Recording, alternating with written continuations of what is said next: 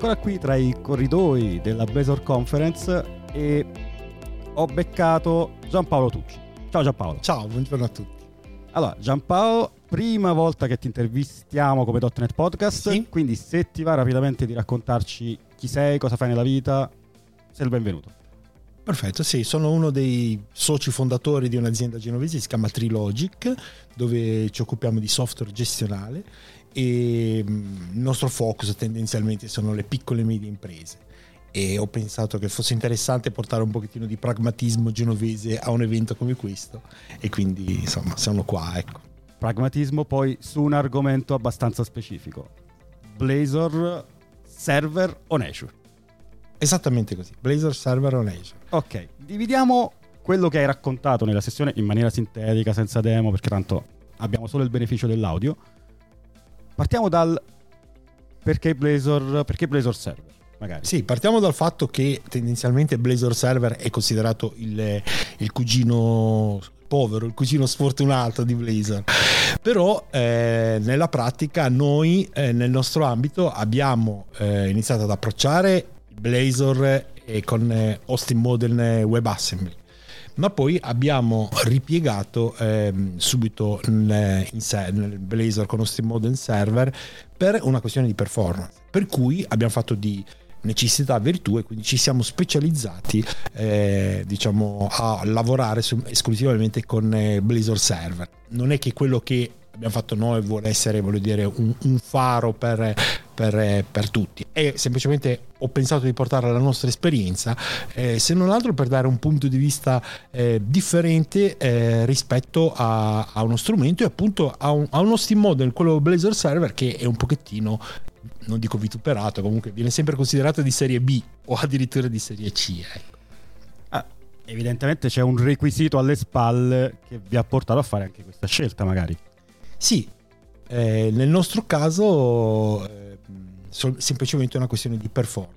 Performance, performance perché ehm, il, ehm, il focus dei, pro- dei nostri progetti sono ehm, praticamente mh, dei gestionali che devono essere utilizzati anche nell'ambito mobile. Allora, se eh, l'applicativo viene utilizzato nell'ambito desktop dove le risorse computazionali sono alte, diciamo piccoli problemi di performance vengono diciamo ehm, mascherati da queste, da queste alte capacità computazionali. Sul mondo mobile purtroppo eh, vengono in qualche maniera acuite. Pertanto abbiamo dovuto ehm, fare tra l'altro proprio lo switch in corsa per questi progetti e passare da web, WebAssembly a Blazor Server perché eh, ci siamo resi conto nell'utilizzo pratico con dei dispositivi mobile eh, che non avevano praticamente la, la, la, potenza necessaria per poter fare alcune cose. Adesso poi dopo con ogni probabilità eh, dipende anche dall'ambito di utilizzo, nel senso che eh, se una persona deve fare, che ne so, sfogliare dei film, magari il mezzo secondo in più eh, per fare un rendering di, di, di un'immagine ci può stare, insomma invece chi lo usa nell'ambito professionale, il magazziniere che magari arriva la mattina che è già scocciato, se già deve che ne so, pigiare un bottone ci mette mezzo secondo, eh, questa cosa qua può rappresentare un problema insormontabile. È sempre il requisito che comanda, non ci possiamo fare. Il cliente, il cliente pagante è sempre, è sempre quello che comanda tutto. A questo punto, ok, avete scelto il server side, fantastico. Esatto. E e poi dopo sto server side dovevamo metterlo da qualche parte. E, mh, mi permetto ancora di sottolineare il fatto che io mi occupo di piccole e medie imprese, per cui la piccola e media impresa tendenzialmente è difficile che abbia un'infrastruttura IT o se c'ha l'infrastruttura IT è il signore che magari va e mette a posto soltanto Outlook eccetera. Perché la piccola e media impresa è chiaro che non ha eh, nemmeno la necessità forse di avere un'infrastruttura IT questo è, è, è, lo stato di fatto diciamo, delle, delle, delle, piccole e medie imprese italiane. Pertanto, eh, nel momento in cui vol- volevano, vogliono approcciare a un progetto, eh, per esempio, di, ho prima ho parlato di gestione del magazzino, che ne so, ehm, dove hanno bisogno di un certo tipo di resilienza del prodotto, quindi che ci sia sempre, in ogni momento, tutti i giorni.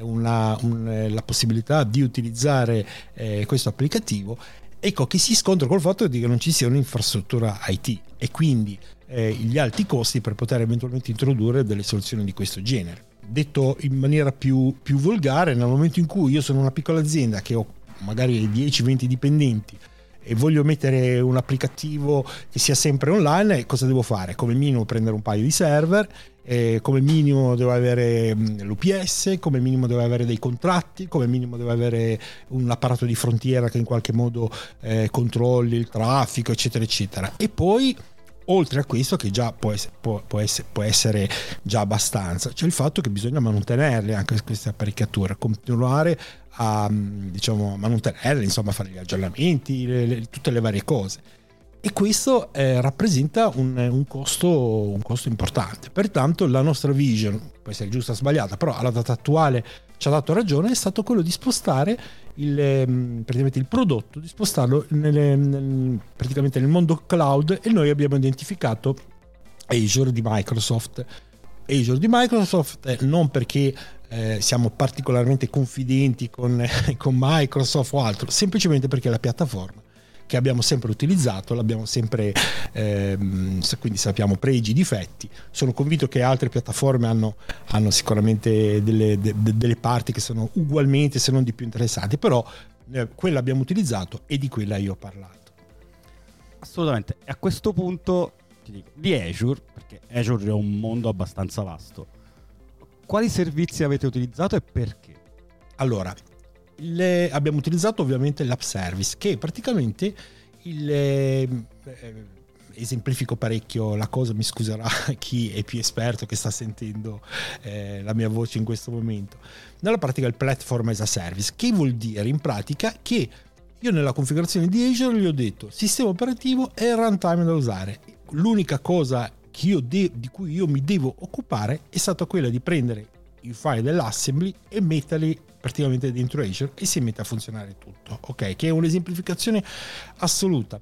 Il drawback di una soluzione di questo genere è di essere fortemente dipendenti da Azure. Se un domani se un domani vogliamo cambiare infrastruttura, ecco che magari noi nel tempo questi assembly in qualche, vengono in qualche maniera modificati per poter interagire meglio con l'infrastruttura Azure. Ovviamente una soluzione di più lungo termine, più lungimirante, potrebbe essere quello di dockerizzare, usare Docker, eccetera. Però eh, nella mia sessione, anche per semplicità, ho fatto vedere praticamente il, eh, appunto questa soluzione platform as a service e eh, una soluzione di questo genere è sicuramente molto economica perché veramente con pochissimi soldi si risolve tutto il problema della resilienza per, quindi i costi sono veramente molto, molto secondo noi, secondo la nostra esperienza molto risibili.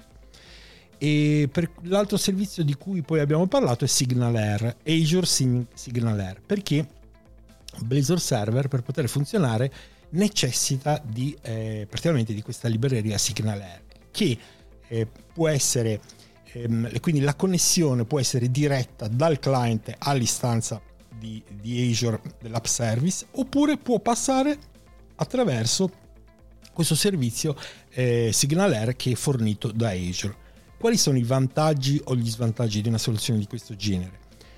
I vantaggi principali sono le performance che sono maggiori nel caso in cui si usi Azure SignalAir perché nella pratica eh, tutta la parte di setup delle comunicazioni, di gestione delle comunicazioni vengono gestite da questa infrastruttura Azure si demanda al client semplicemente il, le funzioni basilari. Se invece i client si connettono direttamente al, praticamente a Blazor Server, all'istanza di Blazor Server, non passando attraverso i servizi di SignalAir, è chiaro che si sposta un, un importante carico computazionale su, eh, appunto sulle istanze di Blazor Server vantaggi e svantaggi, insomma, ecco, non è che voglio dire una soluzione sia migliore che un'altra.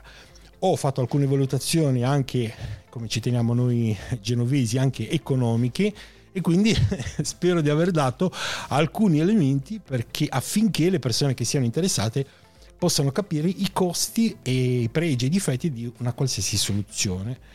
L'altro punto che poi ho ehm, purtroppo per questione di tempi ho soltanto eh, diciamo toccato era quello dell'integrazione di Blazor server con Application Inside, cioè quindi praticamente eh, telemetria, perché eh, normalmente si mette il nostro applicativo Blazor server, funziona tutto, ma prima o poi i problemi iniziano ad, ad arrivare.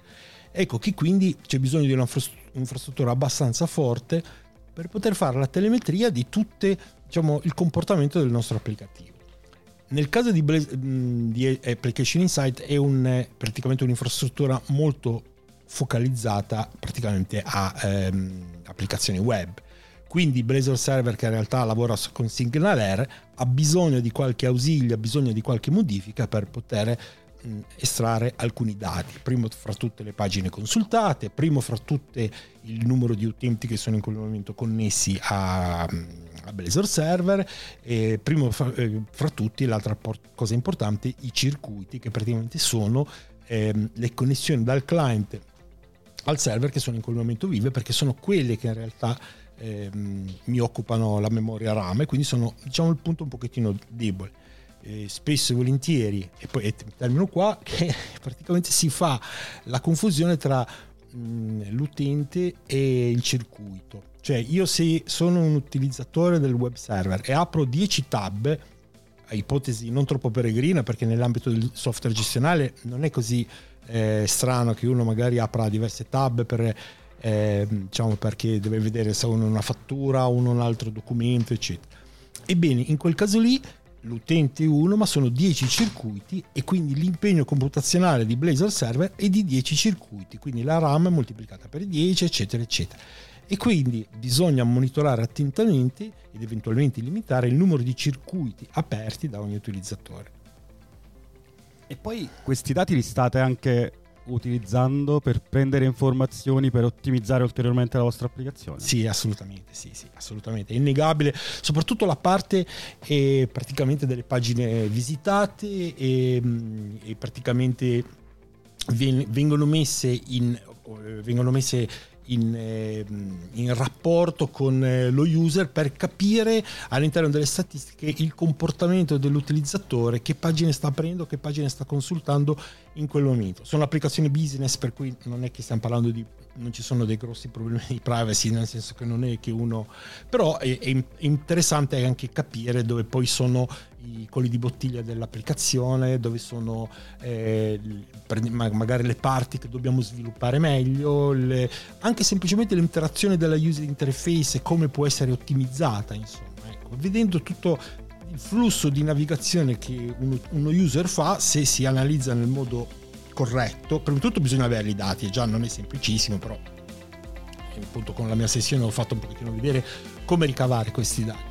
E poi facendo una post-analisi eh, abbastanza oculata si possono ricavare questi dati interessanti. Eh, Paolo, ti ringrazio, ti ho beccato che stavi scappando sì. tra le altre cose, quindi non voglio essere colpevole per uh, farti perdere il treno o cose del genere.